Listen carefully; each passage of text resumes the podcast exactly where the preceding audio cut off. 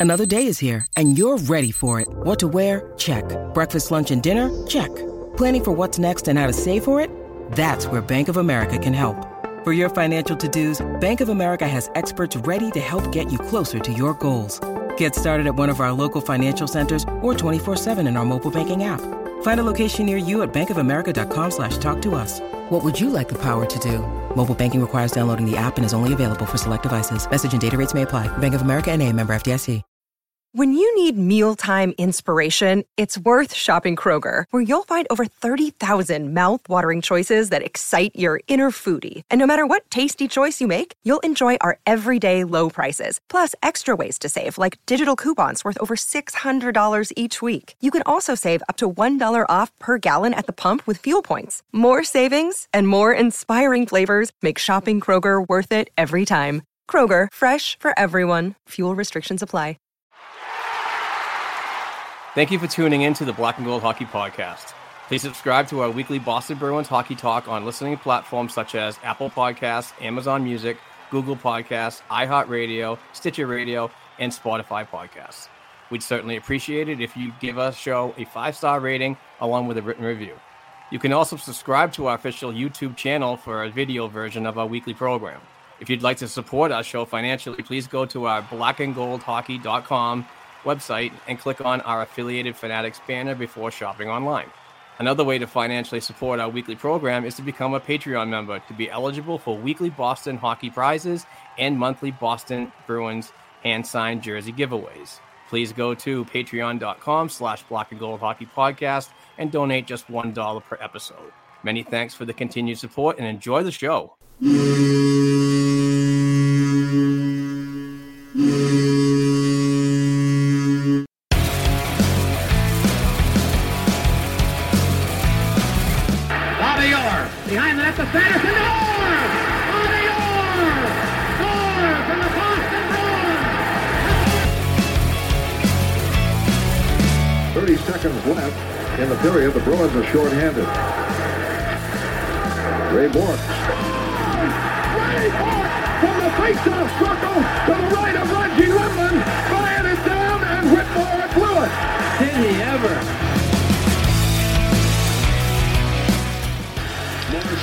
To Virgil on the drive, save, rebound, he's loose, Sagan kicks him loose, Bergeron scores!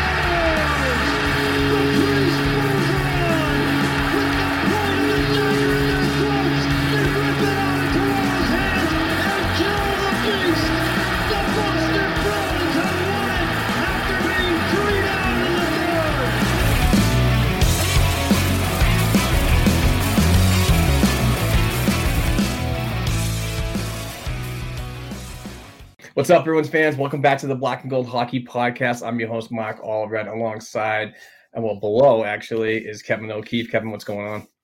Oh, not much, man. It's been a really good week, not only for the Boston Bruins, but for this podcast. We got a lot of awesome stuff upcoming, um, some really cool stuff. Um, for me personally, business wise, too. It's just a really good week. I'm in good spirits. I'm excited to get going.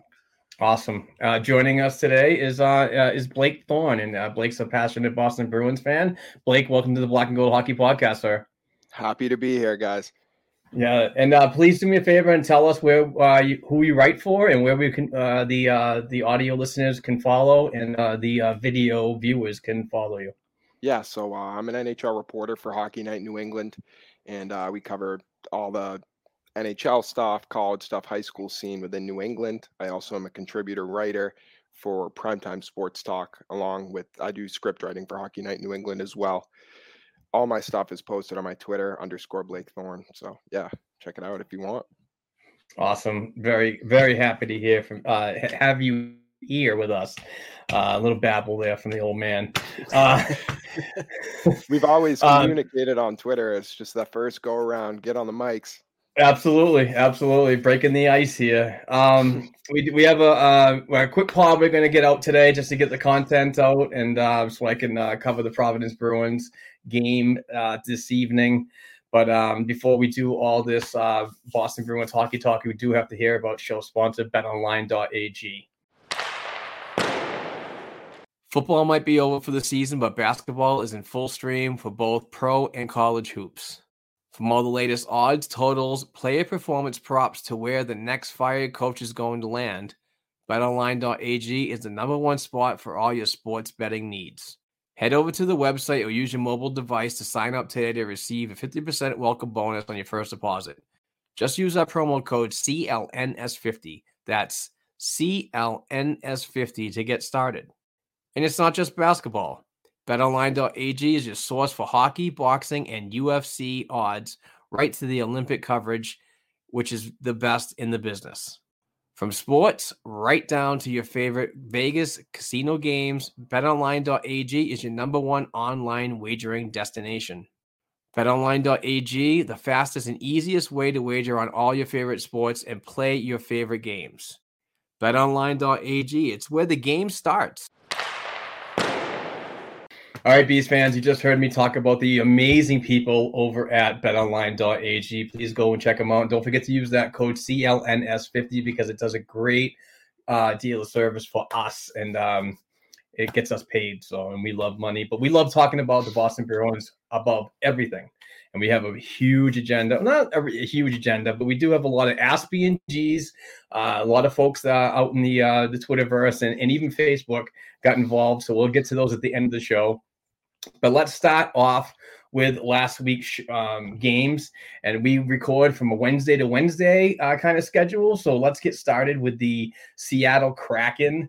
Um, it was an interesting game to say the least. The Boston Bruins did pull it off a uh, three to two overtime victory. Uh, the Bruins goal scorers were Jake DeBrusk, scoring his 10th from Eric Haula and uh, Craig Smith. Um, and that was at the 1733 mark of the first period. Second period, David Pastrnak scores his 28th from Charlie McAvoy and Matt Grzelcyk. That was at the 647 mark of the second period. And uh, in overtime, Jake DeBrusk coming through. He's been playing an amazing, amazing style of hockey, which we thought, you know, wish we had this all year. But uh, he scores his 11th uh, from Coyle and Charlie McAvoy at the 33 second mark of the overtime, giving the Boston Bruins a three to two win. Uh, thoughts on this game from guest Blake? I love that game. Um, obviously, we would have liked to see a little more lopsided or not even go into uh, overtime, but I do think that they kind of came together there. I like the contribution from the back end, Charlie McAvoy, and then some guys up front. So I think overall that was a solid game. They definitely could have been lopsided on the scoring more and Nod went into overtime, in my opinion. But nevertheless, two points. Absolutely, Kevin. Yeah, that's one of the things you see with this this this team here. They decide they want to play down to their opponents, and we've talked about that plenty here on this podcast. And it's one of the things I'd like to see them build upon. But surprisingly, they pull out the wins against these teams. You know, regardless of how pretty they may look or how bad they may look, they get the wins. So I think that's I think that's really just one thing you got to look at when you look at these games. But the the overall game, I mean, it was fine. It, you know, they pulled out a win against the Seattle Kraken team. Uh, Jake DeBrusk, like you said, he was all over the place. Um, that that overtime goal, using speed to just get to the outside and and put one in at a bad angle. I love goals like that. Hard working goals, and he deserved it. Absolutely. Linus Ullmark got the win in net, stopping 25 of 27. Um, he's uh, starting to. I like Linus and everything, we'll uh, we'll talk about it later. But um, there's a little bit of weirdness in his game. It almost seems like when he was pushed by Tuukka Rask coming back uh, and and find trying to find his way in the lineup, he was really playing good. Like he didn't want to lose his job or anything like that but it almost seems like lately he's coming down to earth when it's just him and Jace Way. So um, I, am not overly concerned about what's going on with uh, Linus at this moment. I think we still do have a solid 1A, 1B, uh, but now we're starting to transition into uh, a different uh, path uh, in the crease, and we'll talk about that with the next game coming up, and that was the San Jose Sharks. Uh, it was a three to one victory for the Boston Bruins, who were on the road again. Um, the Bruins got off and running with a Brad Marchand 22nd goal from Jake DeBrusk and Eric Haula at the 14-24 mark of the first period, giving the Boston Bruins a one and nothing lead. Jumping to the sec- uh, third period, Brad Marchand scores his 23rd uh, assisted by Hall, uh, um, Taylor Hall, and Craig Smith. That was at the 318 mark of the third period. And Patrice Bergeron, he scores his 14th from uh, David Pastrnak and Brad Marchand uh, at the 1920 mark of the third period. Uh, and that was the three to one score. Um, uh, let's see what we got here because I, I, didn't do my homework. Jeremy Swayman got the win. He stopped 15 of 16 shots. And um, this is basically the start of where I was talking about where they're really trying to, in my opinion, uh, find out who is going to be the crease guy. Um, and I'm not saying that the Bruins are going to go into a path of we're going to ride Swayman for the rest of the season, but I think that the better goaltender is going to get more of the games coming down to the playoffs. And um, I'm just curious about what your thoughts, Blake, uh, on on that and uh, in this game. So the one goal that did go in that game was a little bit leaky from Swayman, in my opinion. But like he also had that crazy one-handed snag on Hertl in the back end of the game. So if he's going to have his ebbs and flows throughout a game, and he's able to find his game throughout to the end, then I'm fine with him being the 1A because I mean his numbers speak for themselves. He's been phenomenal lately. He certainly has earned the position over Ullmark and I don't think you should change much going forward. Definitely consider Swayman playing over Ullmark, but if there's maybe an easier night on the defensive end, then you should probably give Swayman a rest. Yeah. Mm-hmm. I mean, I I 100% agree with that. Uh, before I was very, I wasn't very keen on having Swayman kind of take over that that role. But how can you deny the way he's playing right now? It's absolutely Gross. unreal. Um, he easily got to be in the Calder conversation if he continues to play the way he's doing. Um, I'd even, I mean, I wouldn't say that he'd be a Vezina candidate, but I think he would turn some heads when it comes to. Um, I think he could maybe get a couple of votes there. Uh, he's um, he's doing great things. I mean, on the season itself, I believe he has what like a point nine two six or a point nine two nine save percentage around there.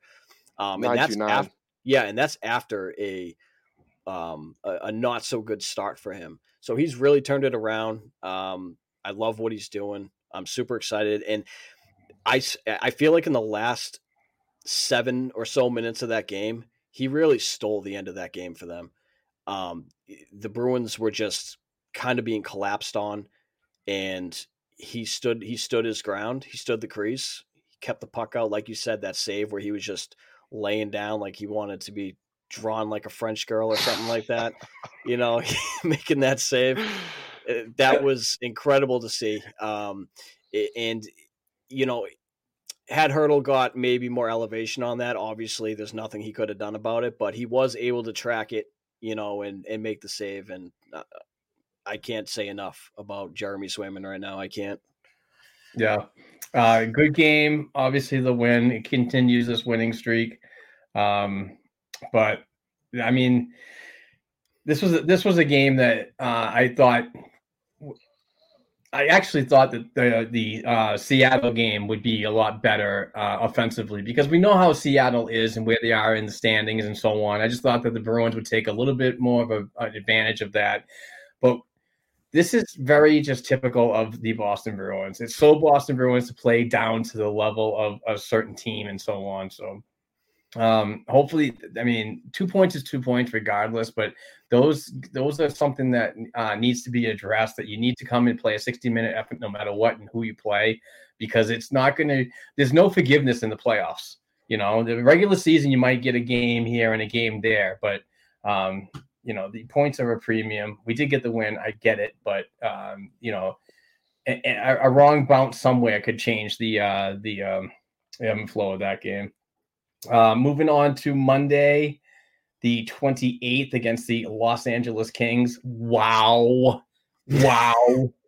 oh my god, wow. And I've said listen, I've been on a coffee kick for this freaking West Coast trip. So I'm probably like shaking. I have a defibrillator over in the corner over there, and I got EMS on standby outside just in case. Look at, look at my eyes, Mark. Look at the bags. Yeah, I know. Look at the bags. You look like you've been snorting coke for like eight days. I have I'm kidding. I'm kidding. I But, uh, wish I had been. I need it for these staying up for these games. My God. Red But, Bull and uh, yeah. But seven to nothing win, and um, and this was a game that I I knew that the Bruins were going to play big because it's just one of these games that. Um, it, it's the back to back. So the next game, I thought for sure that they were going to lose, but this game, I I thought they were going to win, but I didn't know it was going to be this big. So let's just get started on the on the Bruins scoring. Jake DeBrusk scores his 12th from Brad Marchand and Patrice Bergeron at the 101 mark of the first period. Real quick start. Jake DeBrusk in the same first period scores his 13th at the 13:37 mark, unassisted, and it's two to nothing. In the second period, at the 53 second mark of the uh, of the uh, middle frame, Jake DeBrusk comes in with a natural hat trick, a three to nothing lead, unbelievable, assisted by Patrice Bergeron and Charlie McAvoy. And speaking of Patrice Bergeron, he scores his 15th of the season in the same second period at the 11:40 mark, giving the Boston Bruins a four to nothing lead, and that was a power play goal um, for St. Patrice. Uh, continuing on in the second period, what an offensive period! Um, this was amazing, but it's five to nothing, courtesy of Taylor Hall. He scores his 12th from David Pastrnak and Charlie McAvoy at the 12:42 mark of the second. Moving on to the third period, Eric Haula he scores his sixth goal of the season. It's six to nothing at the uh, 10 11 mark of the third period. That's a power play goal. And I believe, was that the goal that was Yeah. his 100th? 100th career goal, and then Coyle and Smith 200 career assist. Exactly. So Coyle and uh, Smith get the apples on that one at the 10 10 mark of the third. And finally, Eric Haula does it again, scores his seventh of the season season from Hall and DeBrusk at the 1339 mark of the final frame, giving the Boston Bruins a seven to nothing lead, uh, win. Sorry. And uh, wow, it was amazing. Um, Jeremy Swayman, he gets the shutout, stopping all 34 shots. And um, just an, an unbelievable effort from him, just really shut everything down. But I, in this particular game, I just want to say that um, everybody came together. This is another 60 minute effort um, on the road. And I, I think the last 60 minute effort that I saw was uh, against the Colorado Avalanche. This was another one, and it's these are good games that you want to see, um, especially on the road trip when you don't see these teams often. Um, you know, non-divisional games, non-conference games, and so on. But uh, just an amazing effort. Um, Blake, thoughts on this LA Kings win, this this touchdown win from the Boston Bruins? Uh, it was amazing. Obviously, I think it was an all-time high for Bruins Twitter. um, but obviously, just like every single facet of their game contributed. All four lines, every guy was at least getting shots on net. Most guys were getting points on the board, and like that's one of those games where you're like, the Bruins definitely are better than them. Like we should probably beat them four to one, two, but like we never expect to get like a five to seven nothing game like that. And it's good to see them do that and like have the capability of doing that to some of the bottom of the barrel teams so that like they kind of separate themselves from the middle of the pack. And I thought that was a really good thing to bring out of that game. Obviously, Jeremy Swayman with the 34 save shutout is amazing. And we love seeing that. And that was their fifth straight win. But obviously, that got cut off last night. Still, just some good momentum for the boys. Yeah. Yep, yep. Um, eh, that game, that game is it's it's strange to me because the Kings they're a lot better than that. Um, before that, they were eight one and one in their last ten. They sit um, second in the Pacific Division. Um, they're definitely a lot better team than that, and I think what really kind of started burying that team was right from the get go when um, uh, Jonathan Quick lets in that not so good goal against uh, Jake DeBrusk. That's a goal that you're not going to see very many goaltenders give up, and if you do, it's maybe once a season. Um, so the second one too was another one that I think Quick really wanted back. So you got two goals in the net now that your goaltender probably really wants back. That's deflating to a team. Now, that's not to say that the Boston Bruins didn't absolutely dominate them because they did. Every single time they tried to push back, the Boston Bruins said absolutely not and shoved it down their throats. Took advantage of every single opportunity they absolutely could.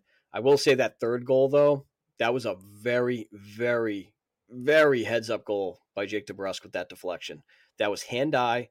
That was it, it could have been it, it, almost got called back but they couldn't mm-hmm. find any type of conclusive evidence to do so um, so that's great i mean as far as i know that was crossbar down he's good and you gotta love it and eric haula i mean getting two goals in that game you gotta love to see that he needed that bad um, Bergeron, you know, scoring. It, it's it, it's such a good game. It, it was such a good game. Uh, they really needed it. I'm very happy that they were able to pull that out. And um, yeah, just to add one more thing, um, it the Kings really didn't lay down and just let them do that. Like going throughout the whole game, the scoring chances like they weren't too far in differential. I mean, it was within like eight eight of each other. That's not too bad, and they had above ten scoring chances. It's not like they didn't literally do nothing. Like they played an awful game, but it wasn't like they just didn't have the fire that they needed that night. They brought some of it, but not enough at all.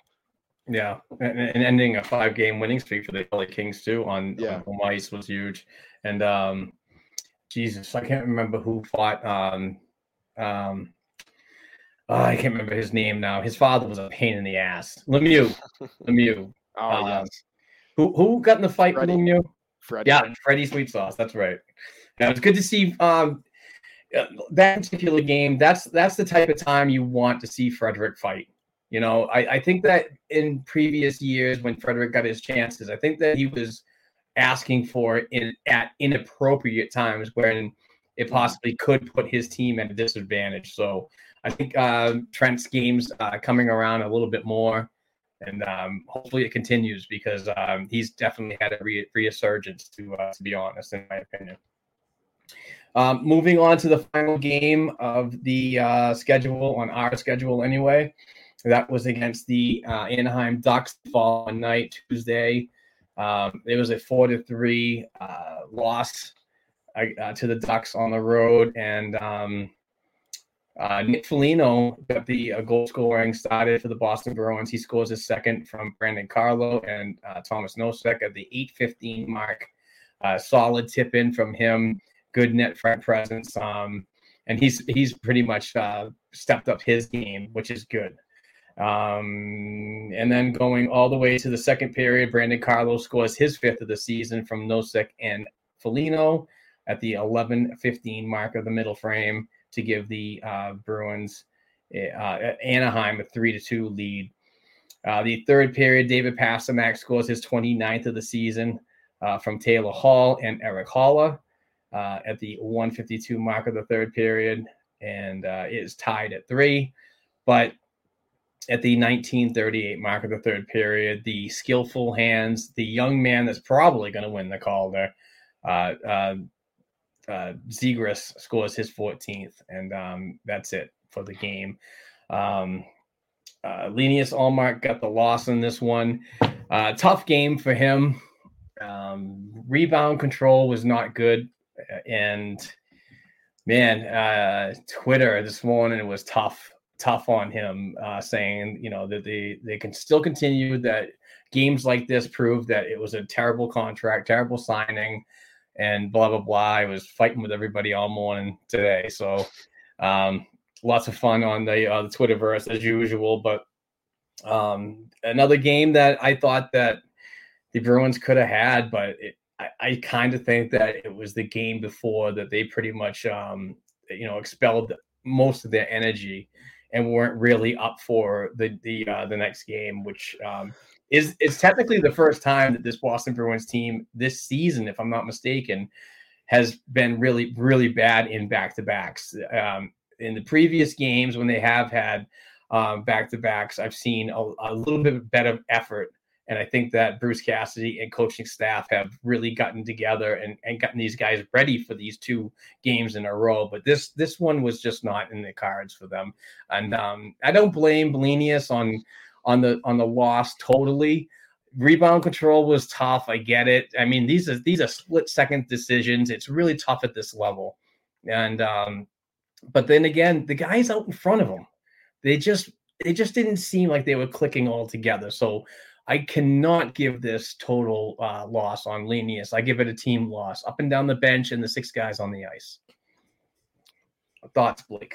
Yeah. Um, before we get into the negativities, got to shout out Nick Foligno for the uh, Gordie Howe hat trick, of course. Oh, yeah. Love to see one of those. Um, but uh, the defensive zone puck management was just brutal. Like Derek Forbort cost them the first goal. The second goal was Brad Marchand with a bad high zone turnover. Those are just things you're not going to be able to do and beat a team as good as the Ducks. And I don't necessarily blame Linus. I do think that he could have had a better night for sure, 100%. But when he gets left to dry like that, like a beach towel that's been forgotten, like you can't really get on him like that. I mean, get on Derek Forbort because he's been brutal consistently. And I just, I just don't think that uh, obviously Bruins Twitter or people on social media are going to resort to the goalie because he's the one guy in the net, but there is a lot more under at that than just him. Absolutely. Mm-hmm. Yeah, I mean that's what Bruins fans do. Well, not all Bruins fans. I mean, if I say Bruins fans, I'm gonna I don't do that. Um, it's like we know. so it, there's a portion of Bruins fans out there who just love to always use the goaltender as a scapegoat, as you said. And that's disappointing because, like both of you said, I mean, it was not a good night in front of their goaltender. And Linus Ullmark is a goaltender who plays, I think, better when he has some consistency going. Um, he, he's kind of he's he's kind of being put on the shelf a little bit for I, I think a little bit too long. I think that I think he needs to be having more starts in order to really play his game well. I think he's that type of goaltender. Um, but I mean, you have to ride the hot hand with Swayman. So I'm not at all knocking Bruce Cassidy there. Um, he had to be better there. Uh, rebound control was tough. It looked like he was a little bit sloppy, coming out a little bit too far of the crease. Um, but overall, I think he did enough to help this team win. Absolutely Agreed. did. He made some really good saves. Um, he kept him in it.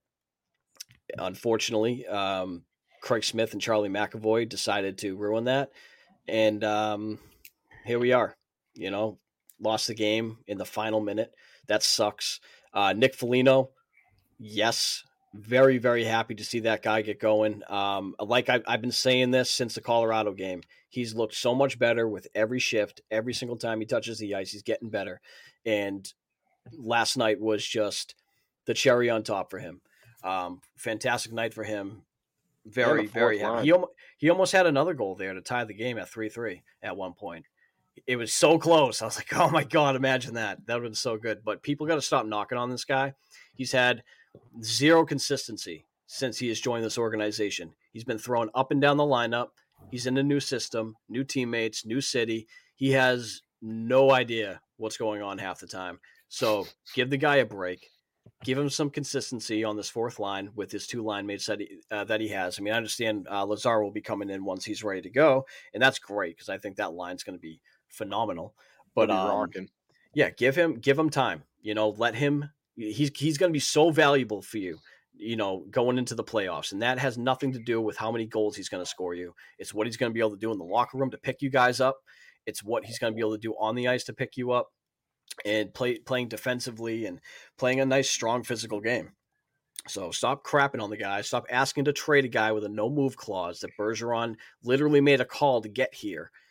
Relax. That's all I gotta yeah. say. Yeah, like um, like you said earlier, I believe last week's podcast when we had Dom Tiano on, that he's been more engaged uh, lately, and I think that maybe um, you know, it, it, he had to um, light a fire under his own ass to say that, you know, I need to be more of a, a leader on this team on and off the ice and um, be ready no matter where this coaching staff puts me.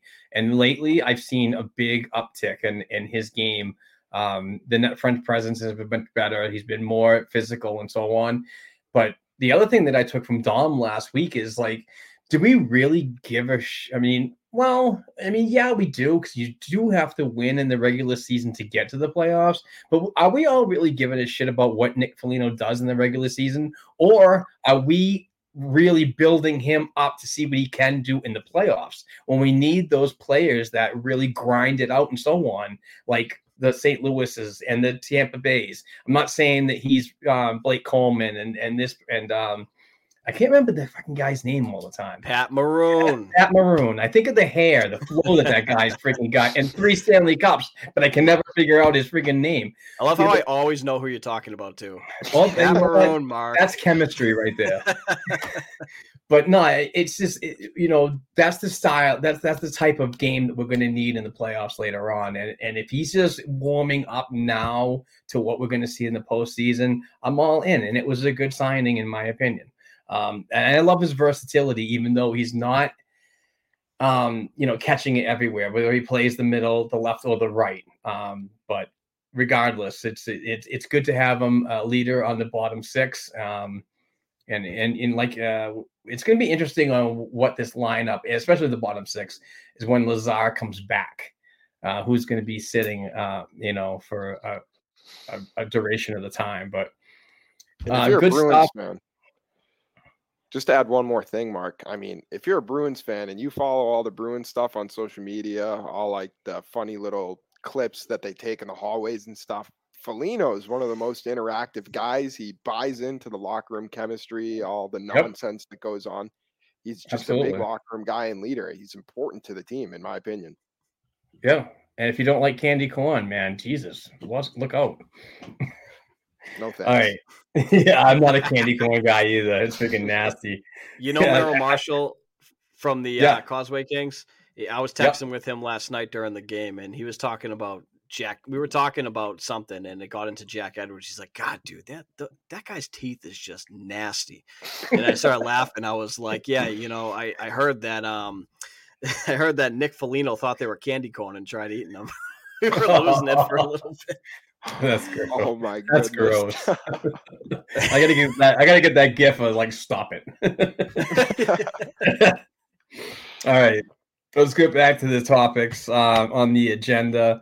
Um, Jake DeBrusk, uh, his agent mentions the Bruins forward still wants to be traded, and the um, and his group has been granted permission to talk to other teams, particularly when they're talking about extensions.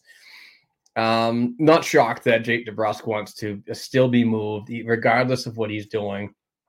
Um, I give I give Jake DeBrusk kudos for um, not sulking, um, being a consummate professional every time he steps on the ice in the locker room and so on. He might have an issue, or there might be an issue with him and and, and coaching staff and how he wants to play and this and that. It happens. I get it. Um, but this just kind of moves the needle a little further that uh, something could happen. Um, but if it does, it does. But I really want to see this Boston Bruins team get something value back. I'm not saying that he's going to garner a, a, a, huge trade or anything like that, but I'd like to see something before it walks. But also, on the other side of the coin, it's like if he's playing this good, he's under contract. The Boston Bruins don't necessarily have to trade him. And um, and and my theory is if he's playing good, you ride the hot hand and then move him before the draft. Like get a third round pick for him or a second or or whatever. Um, I mean, anything could happen, but when a player is playing like this, you just you, you just got to ride it out. But you also have to have the intelligence to know that he is a streaky player, and he has been his whole career since uh, he, he, came into the league. I think believe he had 27 goals as a rookie, and I and I, I still believe that he wouldn't have gotten to that point without the full year in Providence. But regardless of, of his year in the minor pro, um, it's it, he's he's doing good. He's he's feeling it. You see him smiling. It's just for humanity, you think about him and and him being in a good place and so on, but it's also a um, a value increaser when you're thinking about the trade deadline in about three weeks. So um, Blake, uh, since you're the guest here, and obviously younger than um, than uh, my Kevin over here. Why is it Uh, obvious? Is it my, is it the bags under my eyes? Yeah. but uh, I'm sorry, Kev. Uh, what are your thoughts on on this whole um, this whole scenario, and where do you think it's going to end up? All right. So I just to add on one thing you said in the beginning, I think he's handled this more professional than any player possibly could have in the league. I mean, he's got people bashing him left and right, and he hasn't even snarked back at him yet. So maybe he will when he gets moved. And I do think he's going to get moved.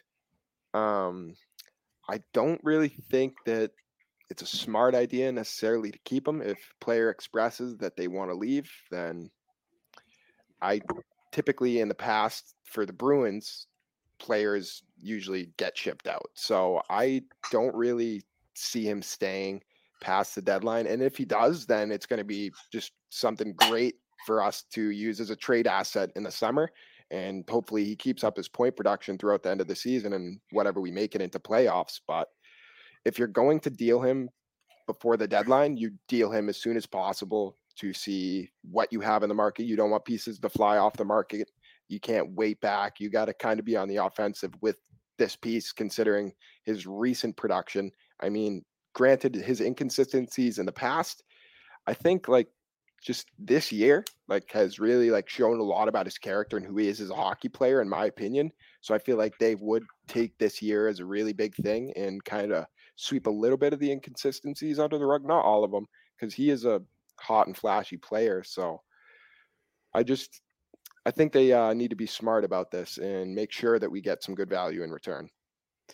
Yeah. Uh, if I'm Don Sweeney, I'm selling him at this deadline. Yeah. Um, 100%. And I've seen Bruins fans out there who are saying like, "Oh, look at how good he's playing. Let's keep him." Blah blah blah. Maybe he'll, you know, not put have his trade request out there anymore. Well, I mean, a that was already kind of debunked now with what has came out. But even even if he did want to rescind his uh, trade request, I'm still sending him out the door. I'm still doing Yeah. it because I mean, he may be doing good right now, but it's like the boy who cried wolf. I've seen too much of DeBrusk in his streakiness and his non-committal to um, you know play on the ice at certain times and certain stretches throughout um, not only the regular season but the playoffs. And if I'm the Boston Bruins, I'm looking to bring in somebody who is going to compete their ass off every single night, um, and in the playoffs especially. Um, so if I'm the Bruins and if I can get a high pick for him at this at this deadline, that's a win-win for me because one, I can either use that pick to better this team at the deadline, or I can go ahead and pick it in a really extremely deep draft. I, I if I'm Don Sweeney, I'm trading him for a pick. I'm not trading him for a problem player uh, or anything like that. Like I've seen stuff about Max Domi. I'm all set. I don't need Max Domi. Um, i- you know, if if Chicago wanted to give us Dylan Strome, I think I'd be on board for that. Though that would I, I'd be okay with that one. But I mean, I don't see, I don't know what type of package he's going to be able to do for a player of significance without giving up um, something I don't want him to give up. So I'm kind of wary about that. So I think the best thing to do trade him for trade him for a pick or two, preferably a higher pick, something that you can use. Um, you know, whether it's at the de- whether it's at the deadline or in the draft, and that just gives you more cap space. So you got the cap space now. You got a pick you can use uh, however you see fit that's how you should do it. And then you can go ahead and get a player who can play on that right side with uh, Patrice Bergeron and Brad Marchand.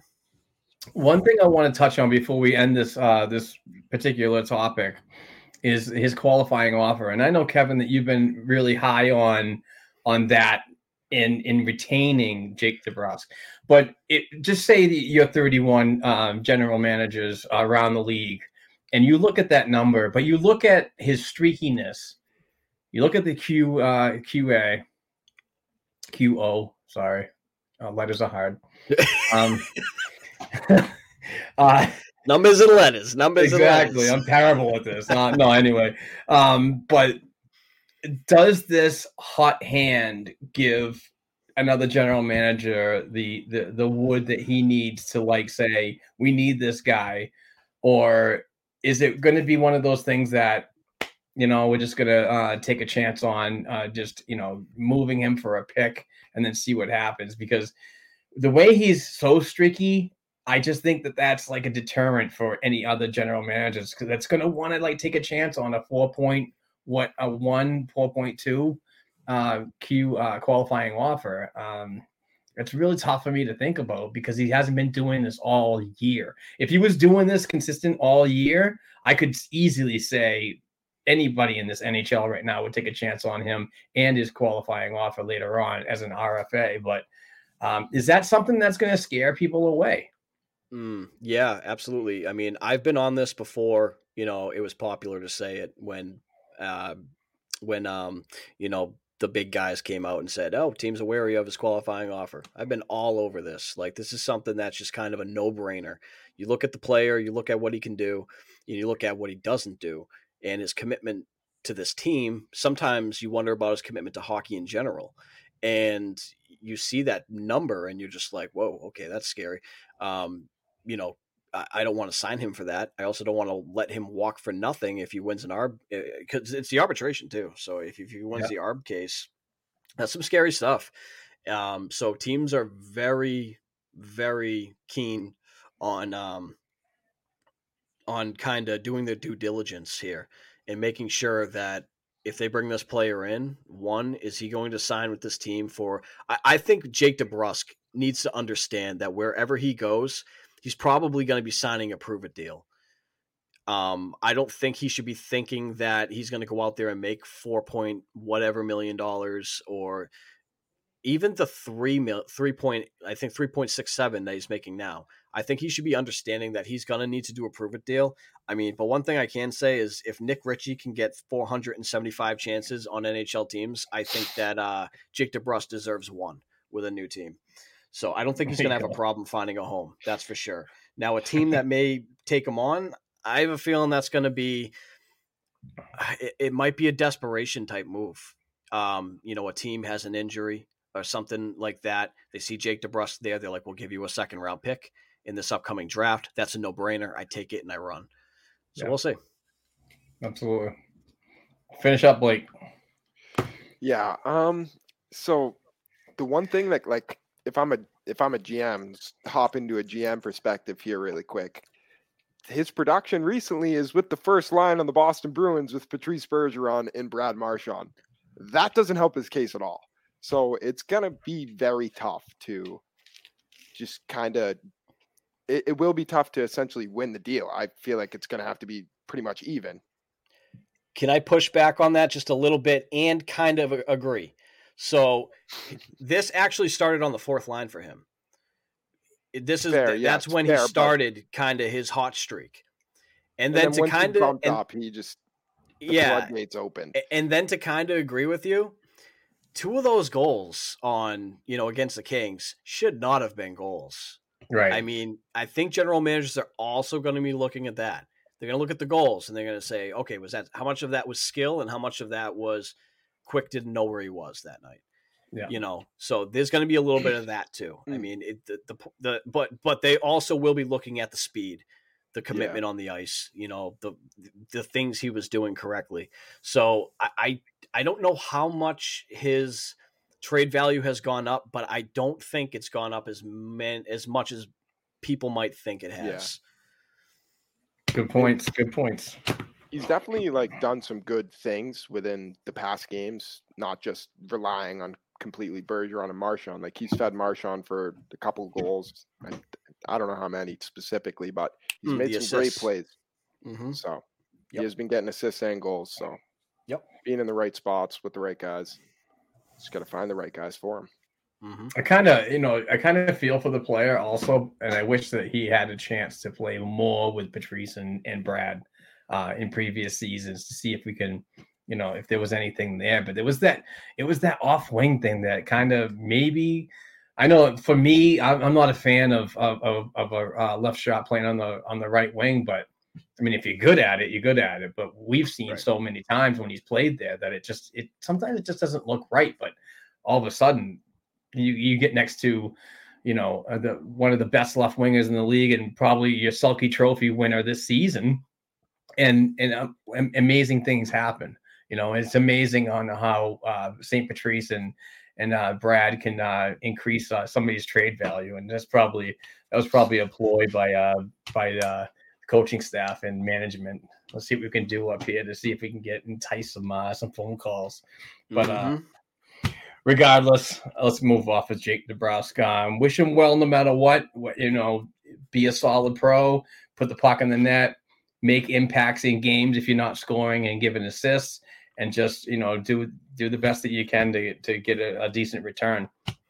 Um, moving on to another topic, uh, Bruins goaltender Jeremy Swayman uh, earns Rookie of the Month for February after going five one and one with a 1.13 goals against the average and a 960 save percentage with two shutouts. And he since since he came back from Providence, uh, he's 5 0 1, a 195 GAA, and a 0.971 save percentage. Now, I'm going to tell you something right now. And I probably said this last week with Dom and, and Kevin. I know what's coming. Providence was not a bad thing for him.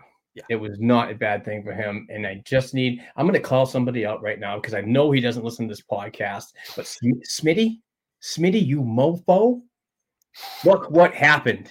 Look what happened. It didn't ruin his career. Talking about that Smithers dude or whatever? Yeah, he's a Yeah. pain in my ass because every time, every time he goes down to Providence, like, oh, here we go. We're gonna ruin another one. It's like, what? Uh, Which one have we ruined? He is since now the most I- mentally tough guy there is. So I know. not a He's chance got co- that, that is going to debunk him. Oh, by the way, did you see that? Nice shirt. Ah, I, I made that design. I love it. I know Nice. you did. I worked to work today just to show off the other podcast on the network. You know, yeah. spreading the love. Um, I a huge Jerry Swayman fan. I just think that everything's like coming into place for him right now. Um, he's got one more year on his entry level deal. I don't think he's ever going back to Providence. I think that this is this is what he's been looking for and what the team has been looking for. I think that the retirement, the official retirement of Tuukka Rask has really solidified uh, Jeremy's um, reign uh, as probably the next franchise goaltender, and I believe that that's so. Let's hope it keeps uh, keeps Mhm. going, and his uh, solid play is is up to par because um, we're going to really rely on a guy like this. And believe it or not, we're going to rely on Linus Ullmark to even be around him because these two work so well together. It's like a family. It's like another a mother from another whatever. You know, it's like hey, A mother from another brothers mother. you're from Alaska, I'm from Sweden, but somehow we're family, and and it's all working out. And um, I'm really happy to see that. You know, he's not going up and down. There's no, you know, there's no, uh, you know, there's no career ruining uh, demotion and so on. But um, with, uh, you know, having rookie of the month uh, labeled on you, it, it also brings on what you mentioned earlier is like Calder Calder um, trophy um, consideration. Now, yeah, consider it absolutely, but. The way that everything has been panned out so far for Jeremy Swayman, I just don't think it's in in the works for him to get the Calder. Now, would I love it? Would I love it because of history? Guess who else won a Calder in Boston? Guess who else wore the number one 18 years ago or whatever? Andrew Yeah. Raker. That's one reason why maybe I don't want him to win it. Because I mean, Razor was good here, and then we traded him and got Tuukka, but he fizzled out there in Toronto. So uh, Exactly. stay away from the Calder there, Sway. You don't need it. but to be honest with you, I just think that uh, we mentioned his name earlier, and I mentioned uh, him being a call too. Is that Trevor Zegras and so on? Those guys have been playing a hell of a lot more games, and I think contributing a little bit more to the game offensively that are going to garner more attention when you're talking about consideration for trophy winners and so on. Yeah, it's great to have Jeremy up there and, and, and in the mentions. If he wins it, awesome. It's going to be amazing. But still, it's just I don't see him winning it. But regardless, Not a big deal if he doesn't at Oh, all. no. yeah, yeah, not a big deal at all. Um, so Blake, why don't we go to you first about Jeremy Swayman and his rookie of the year and where you see him finishing out the rest of this campaign? So I obviously love Jeremy Swayman. He came in last year and he's just been a stud since then. I mean, a 934 save percentage, 1.82 82 goals against average, and that's better than what he has for stats this year, which are he's leading goals against average tied with Shesterkin at 1.95 and then just his save percentage is within the top 10 too so like his rookie year numbers are consistent and he's going to stay here a while. No one should even ever debate that. The goalie situation shouldn't even be talked about for the next year and a half. And the only thing we should talk about within the next year and a half is his contract. And then after that it's till the end of uh, Ullmark's contract which is in 24 25 i believe and maybe you see what you do there. But other than that, he's a solidified starter moving forward. Maybe not at the moment because they're kind of doing the this mix and match, and I like it because it's getting him comfortable. Linus Ullmark's still providing very good goaltending, so I love the tandem that they have going on, and I would like them to run with it for the rest of their contracts. Yeah, I mean, I'm not there yet. I'm still pumping the brakes on my expectations for this kid. I don't want to go ahead and fill my head with he's going to be, you know, the next so and so and so, put his name in. I, I, I really want to temper my expectations here because the biggest thing for me is I need to see how he does in his sophomore season. That's the killer for young goaltenders. You've seen it. And I I need to see him get through that before I start thinking about contract and start thinking about, you know, so on, so on. I, I don't blame you for thinking that way, though. Trust me, I don't blame you. It's exciting. This kid is I exciting. the numbers, I run with the numbers. It, it, right, exactly. It's exciting. He's he's definitely going to be. I mean, I'm with you. I think he's going to be something special. I really do. But I'm I'm also trying to keep myself grounded a bit, just in case if you you know the worst happens. All right, all right, Kevin. So so somebody uh, on Twitter, I think it was yesterday. My days are getting so confused these days with these late night games and all this coffee and shit.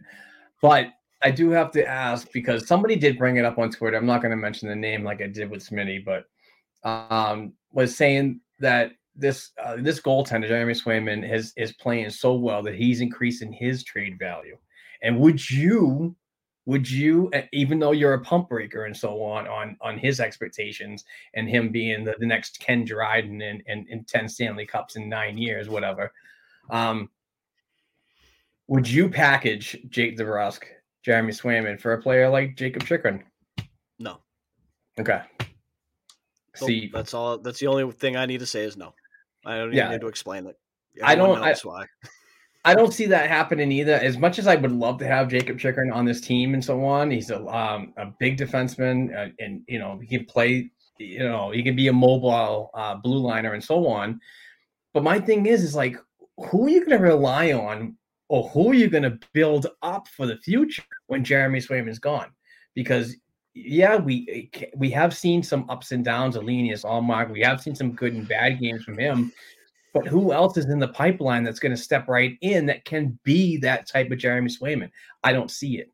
Um, right. If we had, if we had somebody, let's just say Phillips Philip Svedberg. Vladar still, but yeah, right, right, exactly. But I, will just put this out there: if Philip Svedberg, who was p- picked in the uh, third or fourth round last in 2021, was like the next one, and he was playing outstanding, going to Providence next year, and just rips it up, I'd be okay we'll see what happens with him. But he's not in the NHL yet to give you a proper evaluation.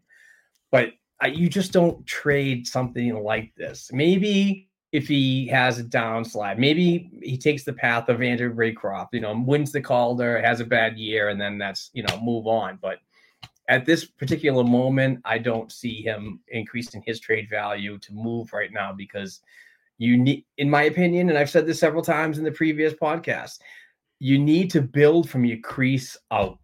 And I think that what we have right now is is uh, sustainable, if not even more than that. Um, but you know, there's always good things that can happen from this. It's just a crapshoot. It really is. It's such a gamble. Yep, I was on board with um, trading him for a guy like Chychrun. I was before, but that was also before you know Tuukka Rask retired. Yeah. Now that Tuukka Rask is retired, it's absolutely a flat out no. And even before that, it was a hard, it, it was a hard decision. You know, I was on the fence about it because, um, you know, I thought that maybe you could have Tuukka Rask and Linus Ullmark in your net for the next three years and kind of worry about it at that point because Linus is still young. He's 28, I believe. Um, Tuukka, I mean, 34, he could still play another, you know, three, four solid years, you know, but now that that's not going to be a thing, you need to keep the kid. And now he's showing you definitely why you need to keep him. Absolutely. All right, let's move on to another one. Um, should we talk about the Nick Foligno on the fourth line, or do we exp- talk about that enough? We talked about it enough. Okay, let's move on to the next. Good for one. Nicky boy. Yeah, absolutely, pumping his tires throughout this podcast. And I've been Um, consistent with that too. That's true. That's true. Absolutely. Um, is a right wing becoming the most needed position um, to fill since the uh, the confirmation of DeBrusk is still going to be traded? Uh, yeah. I, I to, for me, uh, I'm sorry, I'm jumping right in on this one. We we have not we have not seen it in, in Craig Smith, who I thought could be a reliable right winger on that first line. But when we're seeing more of Craig Smith now on the third line, which is not a huge point producer, but uh, it works well with Coyle and, and Trent Frederic, which is which is fine by me. But still, the the right side is needs to be addressed, whether it be via trade this year off season when they can um, bring somebody in, sleep and and, and get black huge right winger that you know move the needle for next year's championships. I hope. Fabian Lysell. Yeah, yeah. Pump the brakes on that one guy. When, when did when did um freaking Darth Vader into the room there? Jesus. I'm trying to catch him off guard. We need Fabian Lysell. I think we do. oh, oh, we need Not it. Yet. We He need to it, but not yet. I think he needs to be in the back six next year. Really? the year after. At the NHL level? You could see it. You never know. You I could. love but his production. Oh We'll yeah. I do he's too. got. I, he's I know you do. I know you guys are all over it, but He's got. He's throw him- got to. throw He's him got to. see what he can do. He's got to fill out. You know. He's got to. He's got to get that aggressiveness to his game to play at the NHL level. I think him. I think him going to Providence next year is very feasible. I think that's something that you definitely could see. Um, now, whether he stays in Providence or not, that's up to him, and that's up to how he does in the offseason, working towards, um, you know, building himself up. So we'll see. We'll see how that goes. But I don't think you're far off, though, Blake. I don't. I mean, he's got the skills. He's NHL ready when it comes to all that stuff: the skating, the skills, the awareness, the IQ. He's got it all. It's just I think he's got to get a little bit more up to speed uh, physically, and I Strength I mean, we'll see what he can do. I mean, uh, it wasn't it wasn't long ago that David Pastrnak was weighing about 165 pounds, soaking wet in the NHL, doing what he was doing. But he looked like Bambi out there at times. Yeah. Um, you know, we don't want to see a player like Lysell get hurt. We don't necessarily need to um, speed him up the way that um, the path was really paved for a David Pastrnak because it was a different time. You know, we weren't fighting for the playoffs really at that point. Um, you know, he came in on that season where we missed the playoffs in 15 um, and then followed up with another miss in 16. Um, so we'll see. We'll see what happens there. He very well could. You never know. But um, but yeah, the right winger. Yeah, I mean, for me, I want to see uh, the 2000 and and um, the 2004 uh, Nathan's hot dog winner. Um, you know, eating eating winner, however you do that, award winner there, Phil Kessel. I want to see him because that's a cheap. That's that can be a cheap move if he wants to come here. Great. If he doesn't, that's fine too. But I think he would be a, a good first shot guy who's also been racking up assists this year. I mean, I think he could, you know, do something very well on that line. We'll see if they're able to do something like that. But that's going to be a cheap, you know, a, a cheap, cheap deal that you can make that would make sense for this team to do. So we'll see. Big time. Absolutely. And just jumping back to Fabian Lysell, I think uh, the the the the path should be one at least one full season in the in the American Hockey League. Now his contract, he he did sign an entry level deal uh, be, uh, before going to um, the Vancouver Giants or the WHL. Um, so any year that he continues to play over there is a contract slide. Um, so as soon as he hits the American Hockey League, which is hopefully next season, his uh, his ELC, his three year ELC will um, will go into effect. Um, but there's you know there's there's some talk that he could even go back to the Dub uh, one more year and then play one more one full season in the American Hockey League and then go from there. I know it's a long time, Blake. I know it, but there's there's got to be some patience here, and I know fans um, like yourself are real uh, aggressive on you know getting a player like him and his in his uh, offensive capabilities. Um, but there's such a difference in leagues too. You know, I mean, mm-hmm. um, the last the last NHL player on this Boston Bruins team that came out of the Canadian juniors was um, uh, right right to pro was um, Brandon Carlo out of Tri City. And so it's been kind of a while since uh, that kind of happened, and I believe that the Bruins, Don Sweeney, and staff just I have a little bit more patience um, with with players and and and properly developing and so on because in previous years and I'm an old man and I've been around for a long time I've seen them rush players Zach Hamill, Jordan Caron all these all these players that just never panned out after after um, you know trying to get them involved into the lineup as soon as possible so um, have some patience. You're a young man. You're not going to die anytime soon. You're going to see maybe in yeah, an all right. I'll see your whole career. It'll be yeah, fine. Exactly. Just to add on that, I just found the craziest stat ever. In 1942, Bep Guidolin, a 16 year old, played for the Bruins. Oh, Jesus. That's wow. nuts. He's the youngest yeah, but there player were laws history. then too. he was probably a chimney cleaner that they ripped out of a chimney and threw him on the ice or something. Right? No kidding. it's all dirty and shit. Just Where the hell did you find that stat in the podcast? I literally was. I literally looked up youngest player in NHL, and that just popped up. No, that's wow, funny. That's nuts. Interesting. Good, good on you for doing the research. On the fly. Mid, yeah, exactly on the on fly. The fly. All right. Uh, moving on to the next topic and final one before ask B and G. Uh, successful as the Bruins' second line, um, the center. Is it safe to say for the he's good enough to go on a run? I mean, you added this one, right? I did. Explain Was yourself, this- sir.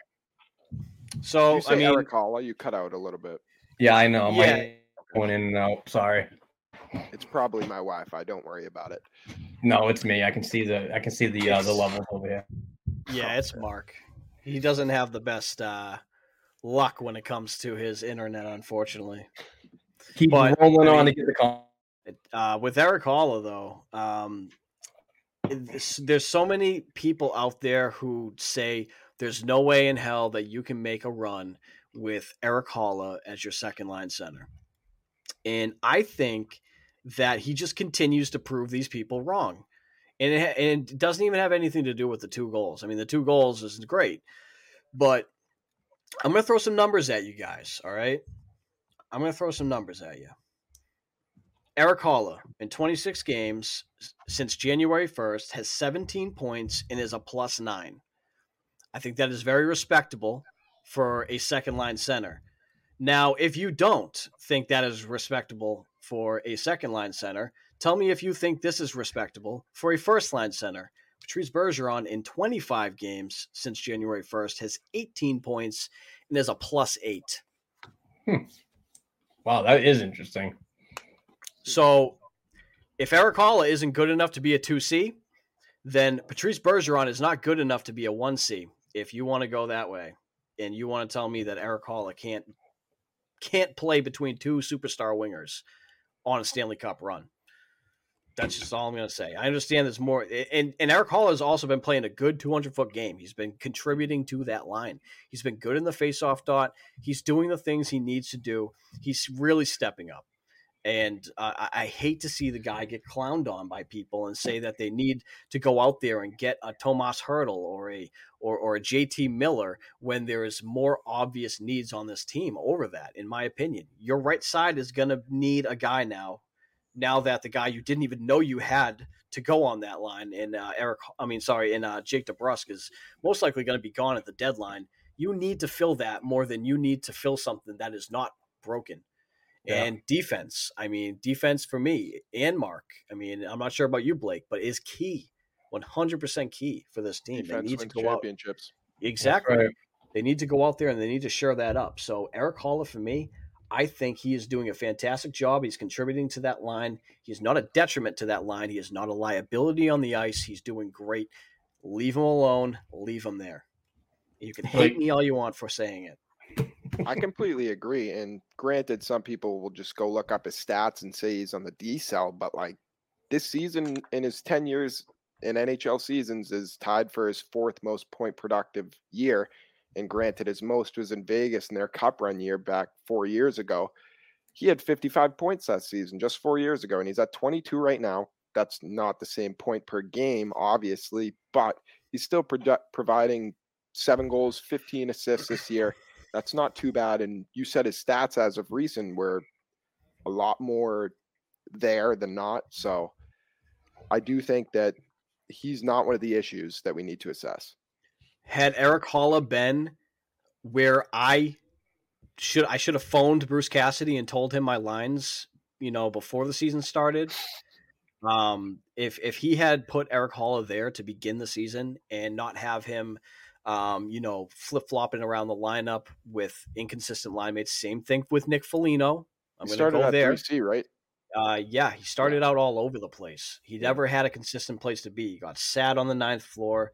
Um, you know, it, if if if they gave Eric Haula, uh, uh, David Pastrnak, and Taylor Hall the um, the preseason to really get going, and then threw them right in there, if Cassidy could have seen this coming, I don't know how he didn't see it coming. It blows my mind still. It's like, dude, you're a professional coach.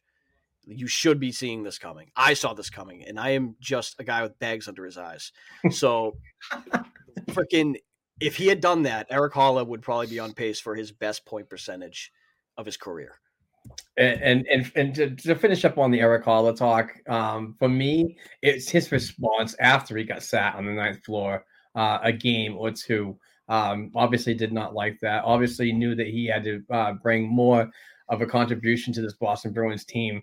And with the lineup change that Bruce did after the uh, the two week um, COVID timeout or, or, Christmas break, whatever you want to call it, um, I think he responded really good. And I don't think he's really dropped off that far from where he is now. So uh, moving forward with the rest of the, I mean, under 30 games to go before the postseason, I think this is a really good, comfortable zone for Eric Haula, and we're seeing um, the benefits of it. So, um, you know, good on coaching staff for under, uh, identifying that he needs to see the game from a different view. And they always say that. We, I mean, uh, Brick and and and even uh, Jack, they always say that once you get up to the ninth floor, you get a different perspective of, of how the game flows and so on, and your decision making and your and your IQ when you look up ice and and when to make a stretch pass, when not to make a pass, and and all these different aspects of the game. But we're seeing some solid things from Erik Haula, and and you know th- these are the type of impacts you want to get from a signing like him, which is it's not a blowaway signing like a seven eight million dollar deal. It's more of a you know uh, feasible three million, a two million, one million dollar freaking uh, um, you know adjustment uh, over the off season. So uh, good on him, you know, and and hopefully it keep continues because you know, I mean the game last uh, you know against the L.A. Kings I thought was by far his best game, and I'm not just talking about the two goals that he netted, but you just see him very very involved, and if that continues. You know, I wish it continued a little bit more into the uh, the Anaheim game, but still, I mean, everybody's going to have their off days. All right. You guys ready for some hashtag Ask BNGs? I got 11 of them. It was, it was a crazy. Jesus. Yeah, it was a crazy one. All right, here we go. Hashtag Ask BNG time. This is from Jeremy uh, Zetlin. Uh, does Jake DeBrusk 100% have to be traded? How does he? Um, let me get rid of this. No, let me get rid of this. There we go. Uh, does Jake DeBrusk have to be traded? How does he, the team, res- uh, ha? Can reconcile, reconcile. Yeah, there you go. reconcile getting fair return uh, with his continued desire to be moved. Do you think he understands if they don't get an offer that seems fair? Does uh, and does this move uh, to the top line not solve the issues he had there? Hashtag Ask BNG. Interesting. I'm, I'm going to go with the first part here and say yes. He 100% needs to be traded, not only because he wants to be, but also even if he didn't want to be, he publicly asked for it. So Yeah. yes, he 100% needs to be traded. Um, as far as the re- as far as the rest of the question goes, um, I- I think if Sweeney isn't able to find a deal that makes sense for this team, whether it be a good enough pick or a good enough package, I very well could see him keep him until um, the end of the season, and then from there at the draft, trade his rights away for, which is probably going to not be a return anyone wants. It's going to be like a fourth or a fifth, maybe even sixth round pick at that point. Um, but I mean, yeah, I mean, what was the last part of the question? It was boom. And does this and does his move to the top line not solve the issues he had here? Um, no, I don't think I don't think it solves. I don't really think it solves the issues. I think only he can solve those issues. He's had plenty of chances in this uh, organization playing with great players like David Krejci, um, and even playing with Charlie Coyle, who was a fantastic player. Um, it's really up to him and his commitment to the game. I think you've been seeing a lot of that lately. I don't think um, so. I think he's um, definitely on the ups, but I mean, you got to be wary of that player. All right, let's move. Oh, eh, um, Blake, do you have anything to add? I think uh, he's got to be moved, and Don Sweeney will move him for the best possible outcome for the Bruins. And if there's no best possible outcome through him and the trade deadline, then he will use him in the future for something else. Absolutely. We're gonna do a couple of hashtag B and G's and save the rest from for next week. Um, so we'll uh, check out Lance Scavetta right now. How big of a splash, if any, will the Bruins make at the deadline? Well, I just sound like Jack Edwards. My bad. Someone answer this. I I don't Crypto. I honestly don't think that the Bruins are going to make a huge splash. I just don't. I just don't think that they have the assets to really um, move, move the needle. Um, as much as I want to see them do it, but I also am, am a realist that I just don't think this is the lineup that really moves the needle for me to like say this is a Stanley Cup winner. I've said this several times in previous podcasts, so I really wouldn't go for the big fish right now because of where we are.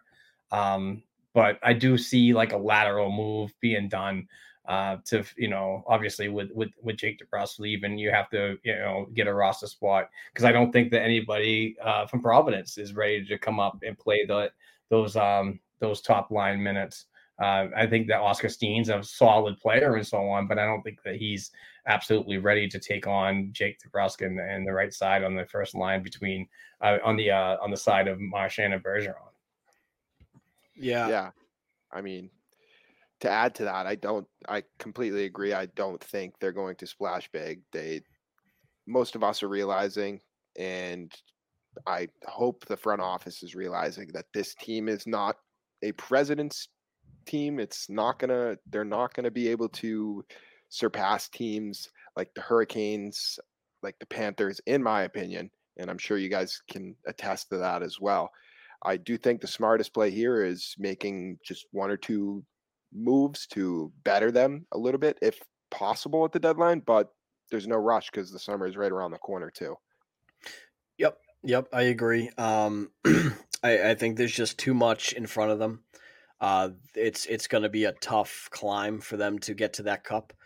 I, I don't I don't I don't think you know burying your future on this one cup run on a team that is not quite there is a smart move. But to be honest with you guys, I have a bad feeling that Don Sweeney is going to be doing something that we don't like at this deadline. I, I have this odd feeling that he's going to really go hard after the guy that he's been trying to get for a couple years here, and that's Conor Garland. And I don't think it's a good move. It's, eh, yeah, it helps your team today, but what are you going to do when Lysell's ready to go?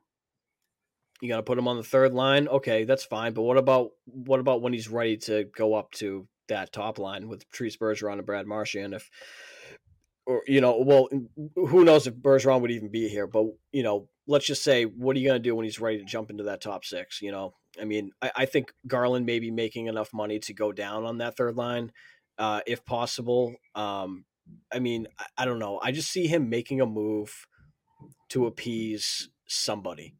I don't know who that somebody is, but whether it's Bergeron and Marchand or the, someone in the front office or you know the owner or even fans or just thinking it's the right thing to do to get a, a new contract. I don't know. I'm nervous. I'm very nervous, guys. Me too. I don't like these three weeks right now. I usually love trade deadline. I usually love it, but this year I don't. Don Sweeney's on a contract year too, right? So Yes. could be Yeah. trigger happy. Yeah, That's never good. absolutely. Let's get to the last one uh, for this week, and I promise we'll save the rest for next week. Um, but this was an interesting one. Um, this is from Ken Jacobs uh, on the Facebook. Any college prospects possibly joining the Bruins right after this college season ends soon? And I know that we talked about this with Dom Tiano last week. The um, the Boston Bruins and and there's a mandated 50 contract um, for every team, and the Boston Bruins have five or six available spots, which I think are they they are in a really good position to bring on um, some NCAA players that are undrafted right now and ready to be free agents after the Frozen Four. Particularly one for me is John Beecher. I think that once um, uh, Michigan is out or they're done and they win the national championship, if if possible, I think that he signs an entry level deal and moves right to Providence for next season. So there's one. So there's possibly four or five more options that are available. There's a lot of good NCAA prospects that are going to be out there that are going to have scouts and and and guys with contracts that are going to be circling above. And um, you know, um, we've seen this Boston Bruins organization really strike it good with with the uh, NCAA level in the past. And I'm not saying that they've came out and made huge impacts that move the needle to us winning every game and blah blah blah, but more or less it's a sustainability at the uh, the um, the minor pro levels and in, in, those uh, break glass in case of emergency types of situations when you need a player um, more or less like a Karson Kuhlman and, and Nick Wolff and blah blah blah. So um, yeah, I definitely see them uh, being active in the NCAA stuff because uh, we've seen it in the past. Yeah, I mean, I'm not as well versed in somewhat of the um, prospect pools or the like the Providence Bruins, perhaps um, for the Bruins farm system, but I do like to follow like some of the guys because I just find it interesting. And one guy that really always catches my eyes, and pardon me if I botch this name, but Mason Lohrei, I think he's been very good at Ohio State. I mean, 31 games played, four goals, 25 assists.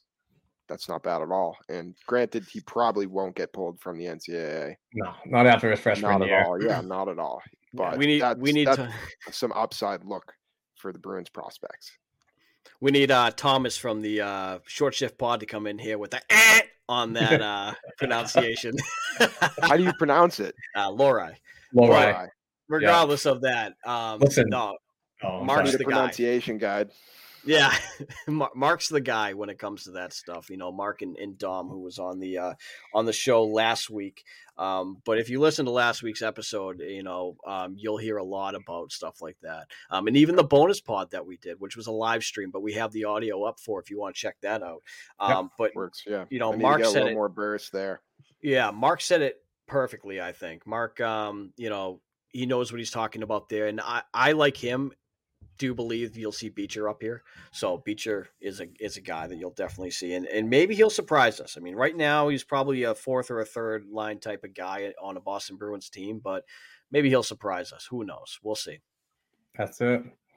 All right, guys. Um, let's uh, talk about uh, Patreon. We do have a Patreon account that we we truly appreciate people and listeners and and and our fans to contribute to. It's only a dollar per episode, and we do about four or five, maybe six episodes a month, and it's a really small investment. But you get to be eligible to win some amazing stuff every week. And I got to get caught up. I know I'm I'm slacking. Uh, you know, running a small sports media company and having a full time job is not easy, but I will get caught up. I have a list of play uh, people that I have to send stuff to. But like every week, we give stuff away like this. This is Rick Middleton, hand signed, fully authenticated puck. That's once a week we give something like this away. But once a month, That's some good stuff right there. we give away hand signed jerseys, fully authenticated. This is Don Marcotte, Stanley Cup champion, 1970 72. A buck. I send this to you. You put it up in your fan cave, and you make your room look so much better. A dollar. It's crazy. Yep. But if you and what we do is we whoa, is that a Nick Ritchie jersey? oh no. I'm not buying that. I won't even put that up in my own wall. But anyway, so what we do is we take half of that dollar and we pay some bills here for our small sports media company, and we take the other half of your dollar and and and, and just buy more stuff for you to be eligible to win. So check out the information below, patreon.com slash black and gold hockey podcast. Get involved, help us out, and we'll help you spice up that fan cave that you desperately need because it looks terrible. Get rid of the Red Sox, get rid of the Patriots, get rid of the Revolution, whatever else goes on in Boston sports, and just black and gold everything. I'm telling you. And, and don't be like me and put a Dougie Hamilton jersey on your wall. Oh, Get out Jesus. there and get yourself some sports memorabilia by Somebody was chirping you on the uh on the hashtag BNG and said something about the uh the Hamilton jersey. Yeah, I get chirped for it, but you know what? If they don't like it, they can buy me a new away jersey with whatever player they want on it. They're more That's than right. Me personally, the only other sport that will touch my wall is golf, and the one person would be Tiger Woods, but I got John Daly. up actually- there. That's funny. When I do these programs, I'm always watching the golf channel. I, I'm a huge golf fan. I love Me golf. as well. Yeah. Well, All right. we've- Yeah, we've loved having you on uh, today, Blake. It was a great I time. had a blast, guys. I mean, the only discrepancy I have is, I mean, you've made me and Mark both look ugly as hell. You know, we got a handsome, we got a handsome guy over here on the pod. You know, and making me and Mark over here look like some ogres or something. But uh, we had a great time. A Yeah. Blake. Blake, thank you so much for joining us. We we'll, we'll definitely do this again. Yeah, Um, definitely. coming up uh, soon with your availability, obviously. And um, I gotta I gotta plug you personally. Uh, Blake does a fantastic job uh, um, of updating the Boston Bruins games with some really good, relevant information. I'm always retweeting. You know what, Blake? I got to tell you something. Use at least the hashtag NHL Bruins because and when you do that, you catch that algorithm that people Yeah. need to see, and that's what I'm trying to do for you. So if you Mhm. add it for me, I'll just retweet it. But Sweet. yeah, Okay. do it. Yeah, you you do an amazing job with uh, all that information that. and so on. So And I gotta um, thank it's a you. pleasure having I mean, you've helped me grow my coverage so much. I really appreciate that. Absolutely, and the more you know, you keep coming on here more, we'll keep we'll keep pumping your tires. You know Luongo, but you know what? You're a good guy. I appreciate that. It'll be my pleasure. Absolutely. Kevin O'Keefe, uh, give him a follow at Kevin underscore O'Keefe 89. Kevin, thank you very much as always for being the co-host here on the Black Gold Hockey Podcast. I want to thank everybody who listens, shares, um, interacts with us. This is the best part about it is like we do a show and then the interaction afterwards is amazing. So um, we just we love you all. Um, please do the Patreon. Please give us a, a, um, a rate and review on Apple Podcasts, particularly. Spotify now has a rating and review, so if you could do that too, that'd be fantastic. But until then, I'm Mark Allred, host. That's Kevin O'Keefe. That's Blake Col- uh, Blake Coleman. Jesus. Blake, can I borrow a hundred grand, buddy? no, just Oh kidding. my god. so I can get my speech impediment done. No, I'm just- Yeah. what the hell's wrong with me? and that's Blake Thorne. Yeah, Blake Thorne. That's what I meant, not Blake. It's an E at the end. Yeah, exactly. But anyway, thank you very much, guys. We'll talk next week. Peace Take out. Peace out. Peace out.